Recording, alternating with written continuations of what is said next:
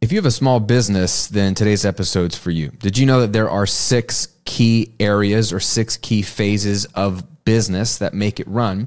And by understanding all six of these well and improving and optimizing all six of these, even slightly, you can massively scale your business. In today's episode, I've got Donald Miller on the show, one of my all time favorite authors. He's the author of numerous books, including Building a Story Brand, which is so good if you want to understand how to market your business and talk about what you do in a way that clarifies your message so people want to do business with you.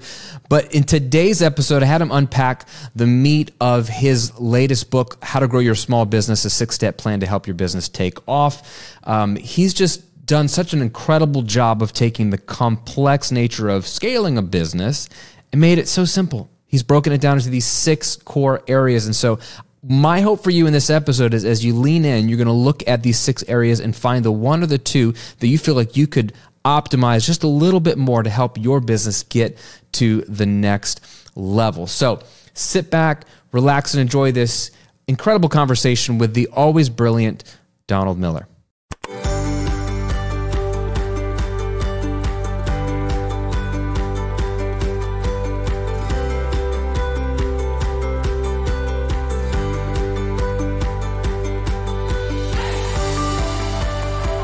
Well, Don, I, am excited to have this conversation. It's actually been like on my calendar on the week. It's been the thing I've been most looking forward to. Is I'm talking to Donald Miller, and it's funny because my wife is jealous. Um, you're a, a, household name in our. She's an entrepreneur as well. Uh, when Story Brand came out, um, gosh, I just finally felt like this is like the most helpful thing or framework I've seen that made marketing and copy and even thinking about the way I talk about what I do um, fun. And I think it's because you chose movies I love, and when you started to talk about Star Wars, and I mean, yeah. I started to see marketing so differently because of Story Brand, and I know that book has helped so many people. Um, even the guys at Kajabi, they I think they include it in their swag box for uh, Kajabi members. They buy a copy for everybody, That's and amazing. it's just so great. So that was such a helpful framework. And then I know you're diving deeper uh, into continuing to help small business owners, especially with this new book, How to Grow Your Small Business. Um, my first question, though, is um, this is a weird year, right? This is a weird year. Everyone's talking yeah. about recessions, economic collapses, but you decided to write a book in the last year or so about how to grow your small business, which seems counterintuitive. A lot of people are, are just retreating. So why why this book and why now? Well, I mean, if we are going into a recession, which as of yesterday, there's a 67% chance, according to whoever in the world comes up with those numbers. Right. Uh, I still think that the economy is too chaotic, if you will, to accurately predict a recession. However, we are we are dealing with inflation. We're dealing with major trade issues with China that's going to disrupt supply chain.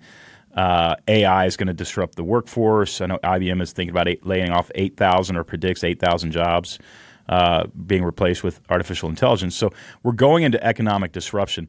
Everybody, when we go into something like an economic res- uh, disruption or, or a you know a recession, they retreat, and it is the worst thing you can possibly do. What you need is a growth plan, because if you execute a growth plan now, uh, one of the things that could happen is you stay the same where your your business would have declined. So if you sharpen your marketing messages, sharpen your sales process, uh, sharpen your focus and vision, have three economic objectives is something I recommend in the book, and make sure that you are able to uh, execute on those objectives. Go into a growth plan. And if you do that, you have a much more likely chance of not just surviving, but actually staying the same or even growing. We did this, you know, 85% of my business was dependent on people flying to Nashville, Tennessee and attending one of our workshops. When COVID hit, that obviously was just massively disrupted. So I was looking at losing 85% of my revenue. Wow. And instead, we executed a growth plan and a growth strategy and saw a 30% increase in overall revenue and, and an additional about 15% increase in profit.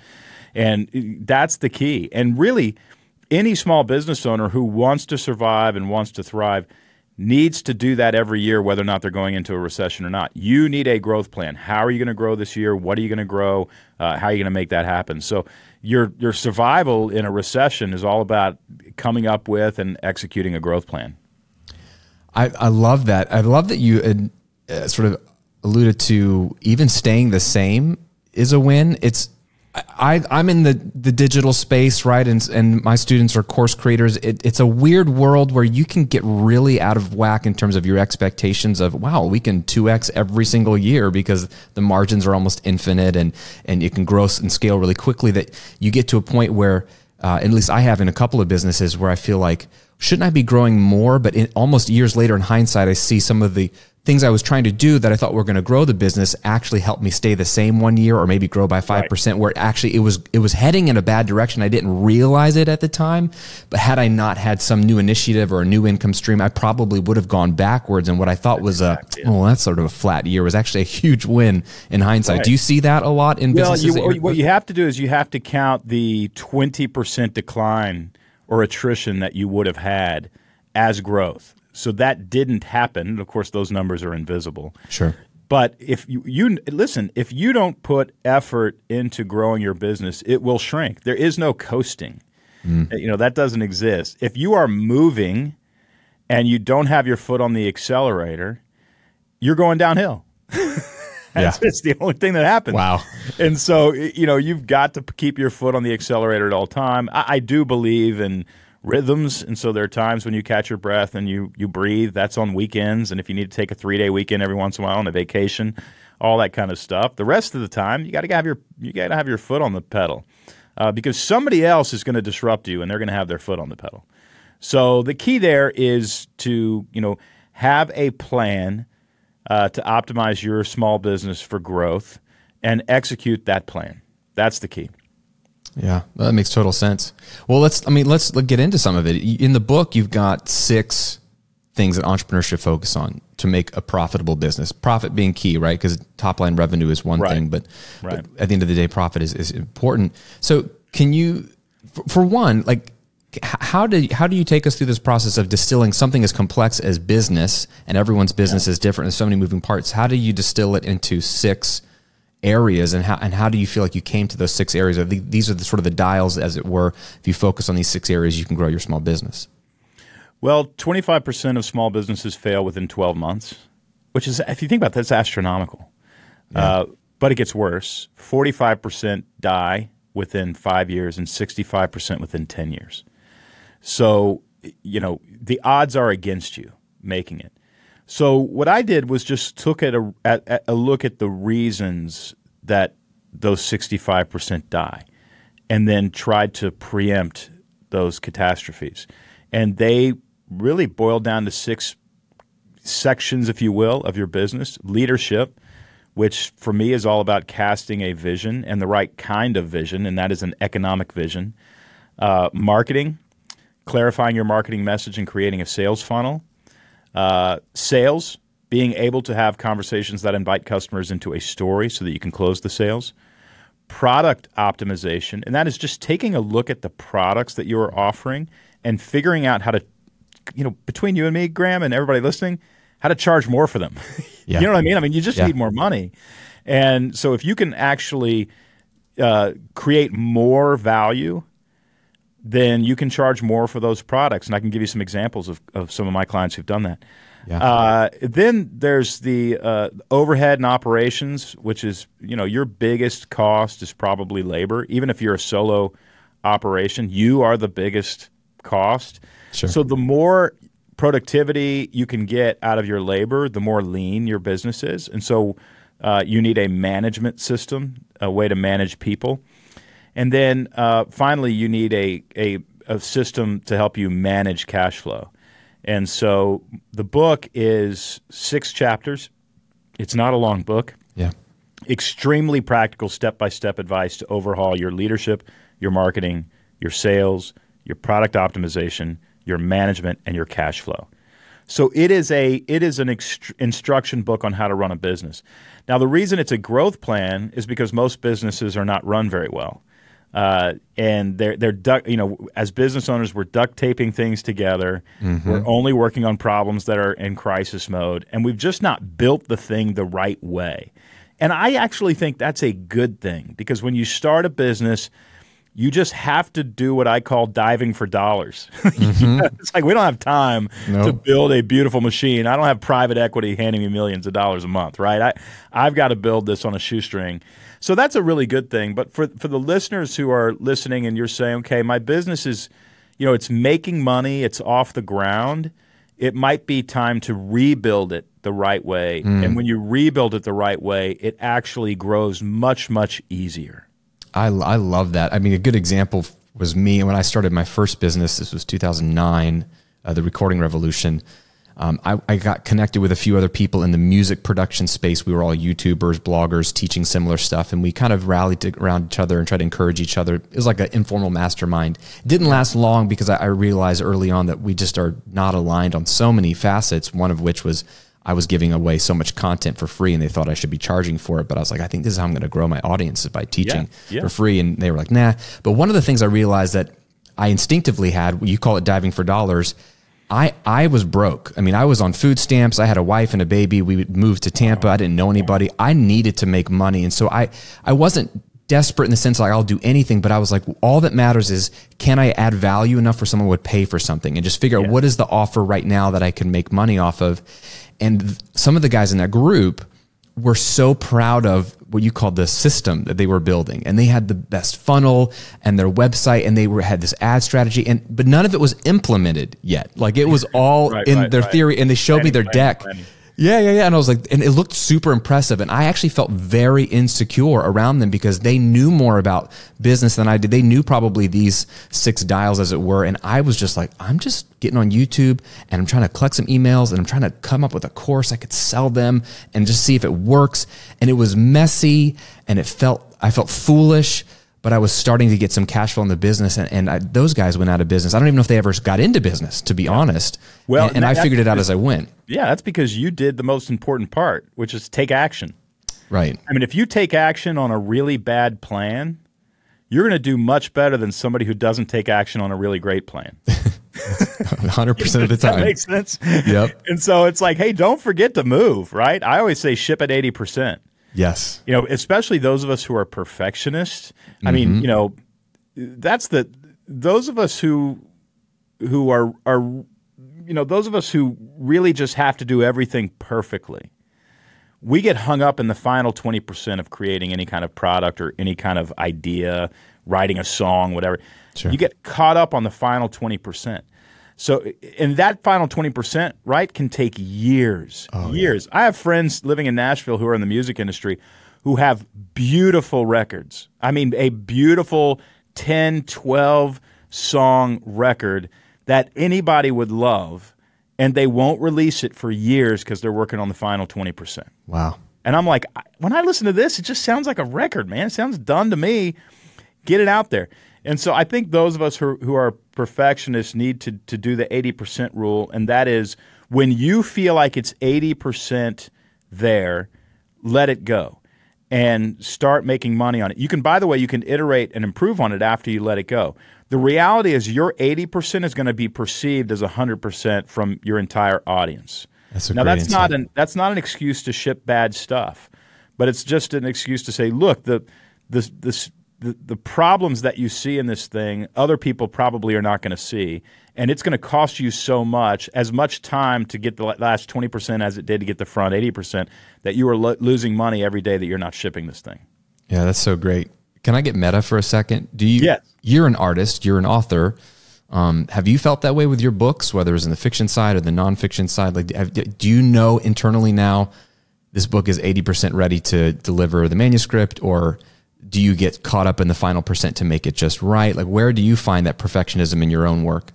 Well, if I had my way, I would never release a book. I, I just enjoy writing and editing them. I, I, the only problem is God designed me with this quirk, and I don't know if the audience identifies with this or not, but I have this thing that happens in my body. I have to eat food and in order to eat food, I have to pay for it. I don't know if anybody can identify with that. Yeah, sometimes. yeah, you can only intermittent fast for so long. Yeah, exactly. And I would, by the way, I'd go, I'd go years not eating so that I could keep editing my book. But at some point, you go, okay, I got to pay rent. And so it was the deadlines that the publisher established that made me ship at 80%. Now, mm-hmm. there was a book, and I can't remember which book it was, but I remember I had the luxury of the time Mm. to keep editing and cleaning it and cleaning it and cleaning it.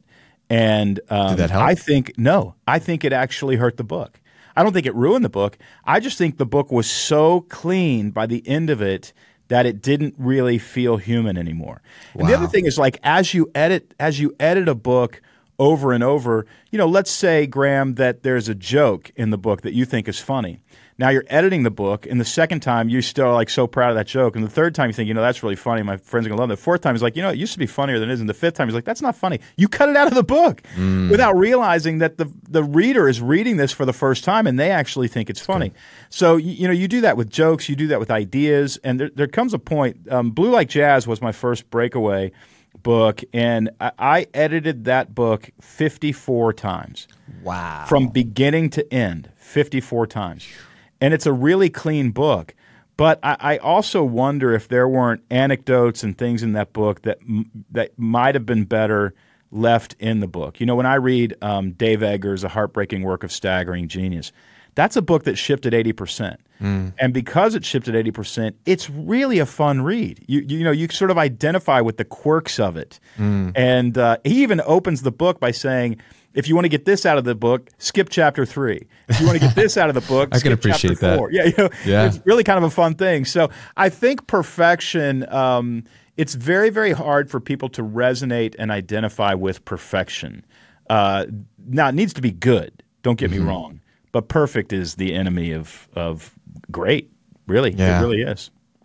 Man, I mean, in, in getting it all ties together for me. But so this is sort of a selfish conversation. But even the meta layer of your your book, building a story brand, um, which is probably going to line up with the marketing side of the six Yes. steps here in your book. You know, and that has helped so many people. As um, I. I wonder, and maybe in your experience too, as you're coaching small business owners and, and people are, are coming to you, or even on your podcast and having these conversations, I would imagine, because my experience is that marketing is one of those areas where perfectionism gets the best of us, especially if we're newer in business, we're doing the copy ourselves, clarifying our message. It's, we read the book, it's so helpful, makes sense, but then it's just like, but is it uh, is it the perfect way to say what my offer is or say what I do or the headline on my my homepage? Like I understand how powerful that is. Do you find that people really get stuck there and even need to just ship their marketing messaging at 80% as well? I do think that people get stuck in their marketing and they get stuck in the wrong place. Where people get stuck in their small business marketing is they get stuck on the way the brand looks and the way the brand feels. And I think you can spend half the amount of time that you're currently spending on look and feel, although I think style guides and things like that are very important. But what you really need to think about is your offer. And hmm. that's part marketing and part business strategy. Will somebody buy this, this, and this for this price if I give them the bonus of this? That that that sentence that I just said is is 75% of your marketing. And you can and we've done it. We, you know, we've all done it. If you go to an Amazon page to buy a product, I guarantee you that is an ugly page. That has links all over the place, Yeah. way too much text. Yeah. If you weren't familiar with it, it would be entirely confusing. You ever tried to watch a video on Amazon Prime trying to find that video? Oh my gosh. Yeah, it's a nightmare. They're one of the largest companies in the world. And the reason is people know what they're getting, they know what it costs, there's a description of it, and the, the habit they have of buying products from Amazon is worth literally billions of dollars. I, I think what we're trying to do sometimes as young business owners is we're trying to project an identity. Oh, yes. Like our identity inside of our business rather than sell products. And that is a great way to crash a business. It's a great way to crash a business. So the bottom line is work on your offer as much or more than you work on your brand identity, and your business has a much more likelihood to survive. Wow, that's so insightful. Do you have an example of, of a client or a student or a business you've seen where you felt like they got hung up on focusing on their identity too much and, and didn't get clear messaging on just the offer itself? Well, I, I do have stories, uh, but they're terrible, and I don't want to name names. I know. I, I, But I'll that's- give you a hypothetical that is Sure. a conglomerate of 50 There we go. Different businesses that I've known. And, and, and what it is, is they, they do, you know, rounds of, of funding. Uh, and so somebody, you know, the first round would be, you know, they, they end up with half a million dollars. And the very first thing they do is they go buy like swag. You know, they come up with the logo and they buy swag, and, and I'm just like, what, I would rather take that half a million dollars and create an entry level product that you can sell, so you can turn it into a million. Yeah. So they start working on their brand identity and all that kind of stuff. Uh, if if they're lucky enough or unlucky enough to, you know, get millions and millions in funding, they'll go buy an office building, Mm. or worse, they'll lease an office building in a really nice part of town and decorate it really beautifully and fill it with ping pong tables and kegs and cereal bars, and none of that makes money. None of that makes money. Uh, and so what you're doing is you're bloating your overhead, uh, and you know, and it's not going to it's not going to help you in the you know with your bottom line. We you know we see Vice right now, the company Vice, the news outlet, going bankrupt. And the ugly truth about Vice is they never made any money. There was they never made a single dollar in profit the entire time that they existed, Wow. and now they're going bankrupt. But they have this this wonderful identity, uh, you know, this brand identity that so many people identified with and really liked. And man, you just spent too much money on it. Bottom line, you spent too much money looking like a rock star and not enough money on actual product that people would want to pay money for. Um, I, I think of these businesses as hackberries. There's a tree in Tennessee where I live called a hackberry. And hackberries really are pretty trees. They look like elephant feet. You know, they, they, they're kind of gray and they come up out of the ground with these really solid bases and they grow lightning fast. I mean, in 20 years, you can have a hackberry that looks like a, a 100 year old oak. Wow. The problem with the hackberry is it's nearly hollow inside, and the wood is ah. so bad you can't even use it as firewood. It burns up in an instant like a piece Oh, of wow. paper. You can't build with it, you can't do anything with it. And they're very dangerous because they get very tall, very heavy, and then they fall on you. Wow, that's a deep metaphor right It's there, a man. deep metaphor, and I think a lot of businesses are built like hackberries. And the reality is, an oak tree takes a minute. An oak tree takes a minute, Mm. and you got to get it right. So, you, you know, you want to build your product offering so that it's in demand and profitable. Then build your messaging in order to sell that product. Then build your brand around those two things. That's so powerful. Man, it, the, you know, I think of the digital equivalent for a lot of solopreneurs, course creators, coaches, you know, spending as much money as they can on all the tools, you know, obsessing over should I use Kajabi to host my courses versus, you know, Podia? Should I, you know, hi, and, and hiring quickly, like I'm going to have a video editor and I'm going to do this. And they're, they're already, you know, it's like, I love the four hour work week and I can appreciate all of that, but they're already like hiring out and delegating everything. They've never done it themselves. And so they have their costs, which is one of the steps, the overhead and operations and managing your costs really, really high. And, and they're trying to have the best looking website. Um, they're really concerned with, to your point, the visual, how they come across and, and not nearly, okay, now it's time maybe to start focusing on an offer. And then the problem is is the offer isn't the thing that on the outside you know when you compare yourself to other businesses you see the outside but you don't see really the secret sauce which is they've figured out what the offer is if it's good or they haven't if it's not good. And so i think it's easy to just mimic a nice looking brand whether it's digitally virtually or, or brick and mortar um, and play the part of being in business without ever doing the thing that makes the business run. And i was thinking about this because I'm I'm trying to get into more public speaking and I've been you know working with speaking coaches and learning from some of the best and and I'm like what you know I can communicate and I can see people who are great communicators but what are they doing under the surface when they're crafting a keynote or crafting a message? And as I'm learning it's so funny because it's it's just like what we do in business and mark it's just marketing it's just an offer. Like literally i was taking a, speaking course and and the framework was product solution action you know? It's the psa i'm like well that's how i'll write a sales page you know? It's it's it's very much not there's all the fun things the stories the humor how what you wear you know how how you sound those spice it up but it's like the core of a good talk is like what is it about? I think of your book like clarify your message. If you confuse you lose. A lot of talks are so confusing. What are you what's the one message i'm supposed to take away from this keynote? I forget. I walk away and say i think that was good but i don't remember. And i'm just seeing there's these parallels of what is the thing as where i'm getting at underneath all of this the dressings of a business. And it's it's the offer at the end of the day which means you have to know the audience that you're going to serve and what they want and need That and, and as a speaker, Graham, what you want to do is you want to own a specific problem. And you want that to be a problem that plenty of conference attendees have. Right? And so if um, you know, I'm just making stuff up. But if you know, if you have a, if you if you want to speak to dental practitioners everywhere, you know, the problem might be how to increase your profit margin, or how to use new technology, or how to franchise a dental operation. If you're known as the person who is the expert at that, you're going to speak at every dental conference. You know what I mean? So if you're known as the person who helps you make online courses, uh, you're probably going to speak at a lot of different small business uh, organizations because people want to get into online courses. If you're the person on how to use AI to grow a small business, you're going to speak at every conference in this country. Yeah. Right? Because that's what everybody's wondering right now. And so, you know, every talk that you give, every keynote that you give is a product, and the person buying it is actually the event coordinator. Yes. so yes, your 100%. customer is not the audience.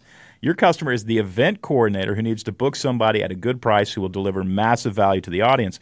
I would spend 50% of your time working on your keynote and the other 50% of the time working on your offer to event coordinators. Yeah. And if you do that, you'll have a successful career. Hey, friend, we'll get back to the episode in just a moment, but I wanted to give you a gift for hanging out with me today. I want to give you my 30 day online income jumpstart guide. This is a four week checklist bullet points to go from zero audience, zero customers, maybe even zero idea of what your business should be to putting money in your pocket 30 days from now. It won't be a million dollars in 30 days, but it will be money in your pocket. You will have figured out your idea. You will have tested your idea. You will have launched your idea and taken massive action towards building a business and a life that you love. If you already know your business idea, but you've been sitting around and you haven't taken action on it, then you need this guide because it'll walk you through a four week plan to go from where you are to putting money in your pocket in 30 days. And if you've never figured out what your business idea is and you have no followers online and no audience, it's okay. This will help you start at zero. I promise you. It's a PDF. It's fast. It's easy to read. It's not an ebook. You don't have to spend a lot of time on this. It's more about taking action and doing the right things in the right order. And it's free as my gift to you. So just go to grahamcochrane.com slash jumpstart to get your 30 day online income jumpstart guide. It's grahamcochrane.com slash jumpstart. Now back to the episode. That's, that's, that's so wise. I love it. So, okay, these six, I love how you've broken down, um, you know, growth plan for your business into six areas. I always feel like if you take a big problem, which you're solving in your book, How to Grow Your Small Business, great name, by the way, uh, take that big problem, which can feel overwhelming, break it down into, okay, well, here's six specific areas you could improve. If you had some improvement in all six of these areas, I like the language of dials, right? If you dialed it up a little bit in these six areas, you would see massive improvement, um, which I love. So, two things about this. One, I just want to zoom out for a second since I, am a fan of your work and, and the way you teach. I feel like you, maybe you, you would agree with this, but I feel like you're one of those people who has the rare ability to take very complex and overwhelming things and teach it to somebody in a way that's like, why didn't I think of that? Or that sounds so easy. Or I could do that, which is an empowerment technique, which I think is the most impressive form of teaching is not just transfer of knowledge or even having, you know, allowing light bulbs to go on and giving people insights, but having them walk away feeling like I can actually do this. Do you feel like you always had that gift? Did, have you discovered that about yourself? Did you feel like people say that about you? Because you've done it really well in every every book I've read of yours. Yeah, I think I think so. I mean, I, I don't want to sound arrogant, but I think uh, if I'm good at anything, it's it's making very complex things simple. But I don't do it the way that most people think I'm doing it.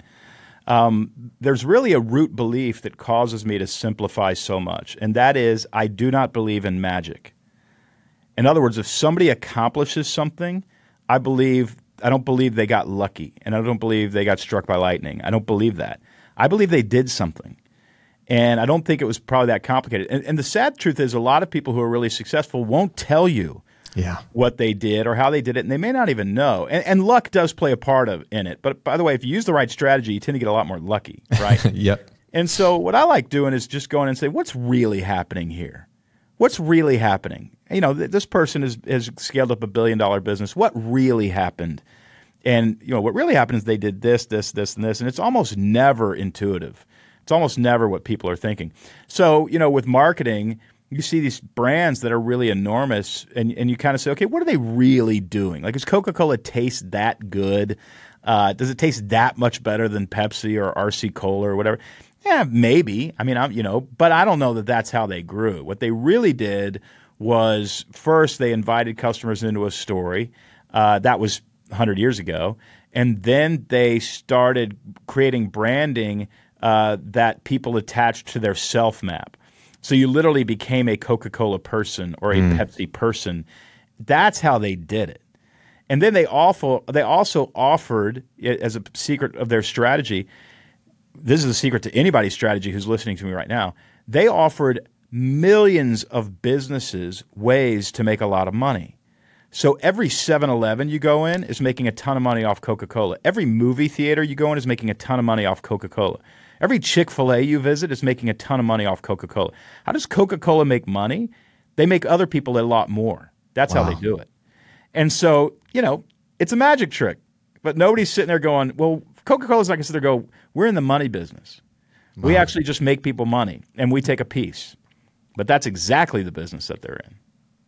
And that's fascinating. So your obsession with just like reverse engineering success or what people are doing behind the scenes, you think leads you to be able to communicate that in those those steps. Is that what you're saying?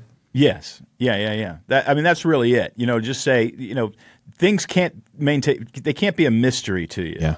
You've got to look and you got to say, okay, how are they really doing this? Just like, you know, uh, my wife and I do a, a anti-human trafficking fundraiser every year. And last year we had fun because, you know, an anti-human trafficking fundraiser can feel very heavy. you know? Yeah, And sure. uh, so we did this thing where we invited three magicians to come, and they just kind of stood around at the cocktail portion of it and did some tricks. And then we, you know, they, they, you know, you could go upstairs and watch a five minute magic show. It was really fun. It was really cute. And um, but you know, what's everybody thinking when they're watching this magic trick? They're trying to figure out how he did it. Did right? it, He's got yeah. something up his sleeve, or there's a magnet in his ring, or what, you know, whatever, whatever's going on. And I think that's the sort of curiosity that you want to have when you're looking at any of your friends' successful businesses, rather than go, "Gosh, they're lucky." You're done. That's a that's called a thought stopper. Wow. When you say that person is lucky, you stop thinking about how they did it. And you got that you don't say that. Just go, how are they doing it? And a lot of times with a guy like me and a guy like you, Graham, we'll sit down and tell you. Yeah. We're not hiding anything. You, Oh, you know, no. you put the ace card right here and you put the magnet on the ring and you move it around like that's how you do it. And uh, and listen to that and believe in your ability to learn how to do it and then do it. Wow, that's so good. I always feel like the idea of taking a statement and turning it into a question with a how at the front of it just unlocks so many possibilities. Yeah. You know, I, I can't afford a house in this city. How could I afford a house in this city? There know? you go. I, Boy, like, it's just such great. a, ah, it just opens up your mind. That's a great piece of advice, Graham. Yeah, that really is. So let's these six areas real quick. I love them, right? And I, I love the book and I love the flow. Um, wh- what's the one if people are like, I'm overwhelmed, I need help in all six. they're reading your book and they're like, I, I do need to improve. And they probably do. We all need to work on all six. Is there one that kind of becomes a domino effect? If I could improve a little bit in this area, it would really imp- help me improve the other ones faster. Yes, it's it- chapter one is is about overhauling your guiding principles. The first part of that chapter is about overhauling your mission statement, and the first part of your mission statement, which I think is foundational, it's the lead domino, is three economic objectives. So you literally, your your mission statement needs to start with, we are going to sell this many of this unit, this many of this unit. Let me start over because I just got a little ding there. I hope, I hope Oh, you yeah, you're it fine. Um, your mission statement needs to start with we're going to sell this many of this unit, this many of this unit, and this many of this unit by this deadline because of the reason that it matters. That, that there's a formula. We will accomplish X by Y because of Z that I share in the book. But the X are three economic objectives. And the reason I choose three is because the human brain has trouble prioritizing more than three things at a time. And so for you to be able to say, hey, where do we really make our money? What are the three things that, that we sell where we make usually 80% of our money for most small businesses? And then actually set a goal to perhaps double those. So if you sell online courses and you sell 500 a year, your goal is going to sell 1,000 of them.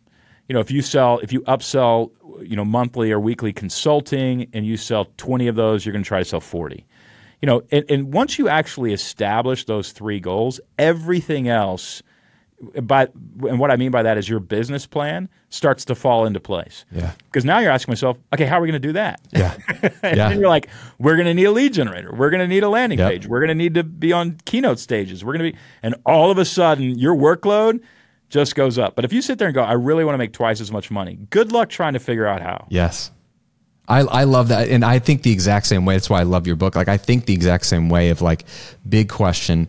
I have to break it down. What, what, what do I need to do every week to make that a reality? And I actually feel, feel like the weight gets lighter the moment I start to identify it as you've described. Like, okay, well, I have this many people in the membership. I to get the my revenue goal at this next year, I need to reach this many people in the membership. And so, what is that going to take? Well, how many times am I promoting it, and what's my offer look like, and could I upsell other courses into the membership to get more people? It just makes it more of like a thing I can go do now, as opposed to I wish I could two x my business. You know, it's so a, a, a practical and takes the concepts and turns it into action. I think. Yeah, yeah, I, I hope so, and that's the idea. Is you know there hasn't been a playbook that has been written in very simple language that helps people grow a small business. And, and if you go get an MBA from any school, you're going to learn about mergers and acquisitions. Yeah. You're going to learn about dealing with private equity. You're going to be qualified by the time you get an MBA to be chairman of the Federal Reserve. And you know how many of those are? There's one. One. You aren't getting that job, yep. and you're going to forget how to do it by the time they offer you the job. So, so, so you need to you need to know how to make money. And this book is really just about saying, hey, if you've got a small business, here's how to make more money with it. I, I love that. And, and last kind of question around around the book here as we wrap up in a second is let's say someone reads it and they start to apply it um, and they're all in on these six steps. How long do you think it would take to turn things around or at least start to see some positive momentum for the, the average small business in applying yeah, so your the, book? The book is designed to double your run rate within six months if you are a sub million dollar business. If you are larger than a million dollar business, it's going to take longer than that you know, if you want to double your run rate as a $5 million business, it's going to take at least 12 months. But within six months, you could have a 30% increase on your run rate. And what I mean by that is if you're making a million dollars a month, within six months, you could be making 1.3. You know, every step of the six steps is designed to increase revenue because businesses eat cash and they eat a lot of it. And so I know what small business owners need. They need cash, yeah. especially going into a recession. You need yeah. money. And so the business is designed to, you know, if you're sub million dollars, I think you can double your run rate uh, by the end of six months, which means if you're a million dollar business, after six months, the subsequent 12 months, you're going to make 2 million. Yeah. I hope. That's the hope. And uh, it's, it was designed with that idea in mind. And I hope everyone's listening to that. Just there's a meta moment right there. The way Donald's talking about the the problem he's trying to solve in the book, and then the speci- specificity specificity. That's the word. Specificity of it. I'm not going to try like, to say it. You said yeah, yeah. like, look at how deep. Like, this is a lesson for us. How deep he thought about like who this book is really going to be for. You know, sub million dollar. It, and this is sort of the outcome. If you apply it, you can ex- achieve this more than likely. If you're over a million, considering this, like that's how deep he's thinking about it, so that he's then even crafting the book, and therefore, like, think about your product. If it's a course or a membership, like, don't just like I help people now, like grow their online business, start or grow their online business. But that's so vague, right? So, like my community, for example, the six figure coaching community, I had to get really specific. I want people who've already launched an online business scale to $10,000 a month or more, working 20 hours a week or less and that's that's very specific. If you're already making hundred thousand dollars, it, it's not really for you, but we can probably help you get to multi six figures or seven. But yeah. it's really for a specific type of person to reach a specific objective.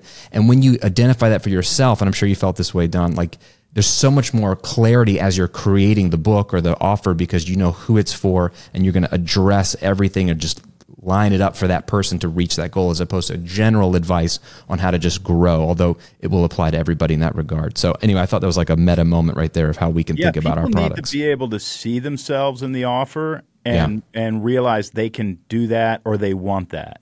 Yeah. Right. So if you if you're selling uh, really great family memories, good luck. If you're selling a playground you can put in the backyard that your kids will love all summer long, you're gonna you're gonna do fine. So yeah. the more vague, as you as you have suggested, the more vague your offer is, the less of it you're going to sell. So good, so good. And guys, go read Story Brand too. How to, how to build a story brand. It's that that'll help you early on on the marketing side as well. Just put get the both books, get both books, and dial in and clarify that message. Oh man, I I, I know we're short for time. I have one final question. We do a segment on this show called the Golden Rule segment. Um, this can go any direction you want. It has, doesn't have to do anything with your book if you don't want it to. But uh, if your kids forgot everything you ever taught them. You and your wife taught them everything to be responsible citizens, to you know, love love the Lord, to like create wonderful products and services and serve people well and not be a jerk, all these things. And they forget everything you teach them except for one piece of advice or wisdom that they would carry with them for the rest of their life, somewhat like a golden rule. What would you want that to be, or what have you wanted that to be? Graham, it's a beautiful question. It's a beautiful, beautiful question, especially when we're talking about our children. Uh, I have one daughter. She's going to be two years old in, in two months, and she is the joy of our lives. We have a great time with her. I read somewhere, and I can't remember where. I need to go back and find it, but that that uh, young women, children, you know, get their ability to self-soothe from their mother mm. and their self-esteem from their father. I don't know if that's true, but it gave me something to own. It gave me a purpose as a dad mm. to just say she's going to get her self-esteem from me. And I think personally, women who have low self-esteem get a lot more hurt than men who have mm. low self. Low, men who have low self-esteem tend to hurt people, and women who have low self-esteem tend to get hurt. So uh, you know, just as generals, and I realize it's it's there's gender fluidity and all that kind of stuff, but the, in general, I think that's pretty much true. Um, and so every day, I tell my daughter that she's beautiful. And uh, what I want her to know, the foundation, if she can only remember one thing, is that she is worth being treated well. Mm. That's what I wanted to know. You are worth being treated well. And if somebody doesn't treat you well, they cannot afford to be friends with you because that's the payment. Amen. And also treat other people well because yeah. everybody deserves to be treated well. And if you don't treat people well, it's because you've forgotten something, the value of a human being. So, you know, if somebody doesn't treat you well, if a young man doesn't treat you well, that's uh, that's the last time you're going to hang out with him until he figures his stuff out. that's what sounds like a girl dad to me. I'm a dad of two daughters as well, and one's almost 14, and not, now I'm having to oh, deal oh, with some of that. I, but I yes, she has very high self esteem. You seem like the type of guy. So I oh, think, oh yeah, that's my only okay. that's my only ammo is like like raise the bar for them. So they're like, yeah, you're nowhere close to my dad. That's my goal Absolutely. is to just like raise it. Absolutely, and they won't even know why. They're like, I'm not hanging out with that guy. Exactly, it's subconscious. I love it. Oh, Don, this has been great, man. I appreciate your time. I appreciate the work you put out there in the world. It helps people, and you're one of those voices in the space that just makes it seem so doable and so approachable. And uh, and I just love that about you. So kudos to you. I'm glad that this book is having success already. Everyone, go pick up the book, How to Grow Your Small Business: A Six Step Plan to Help Your Business Take Off. Donald Miller, it has been an absolute pleasure, my man. Graham, so awesome. Thanks for having me. Well, I hope you enjoyed that episode. I know I did. He's just such an incredible guy to talk to. And I just love having people like him in this space who can, again, take the complex whether it's marketing or sales copy or scaling a business and make it simple. Tell us what to focus on and what to ignore. So, just so grateful for Donald. I'm grateful for this episode. I hope you took a lot out of it, and hopefully, hopefully you've dived into or zeroed in on the one or two areas of those six key areas in your business that you're like, you know what, these are the areas I need to focus on in this next season of business. To dive into it more, check out the whole book, How to Grow Your Small Business, a six step plan to help your business take off.